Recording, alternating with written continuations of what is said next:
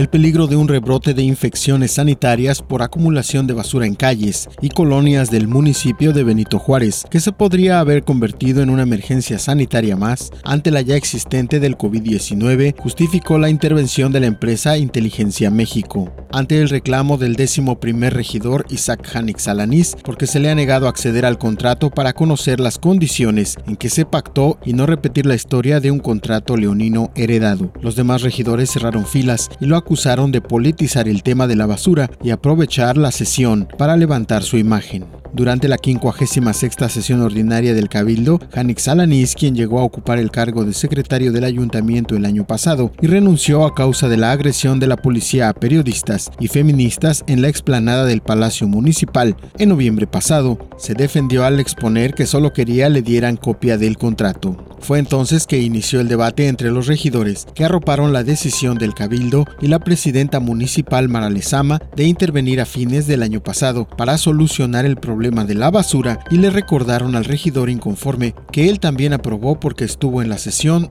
donde se adoptó la medida.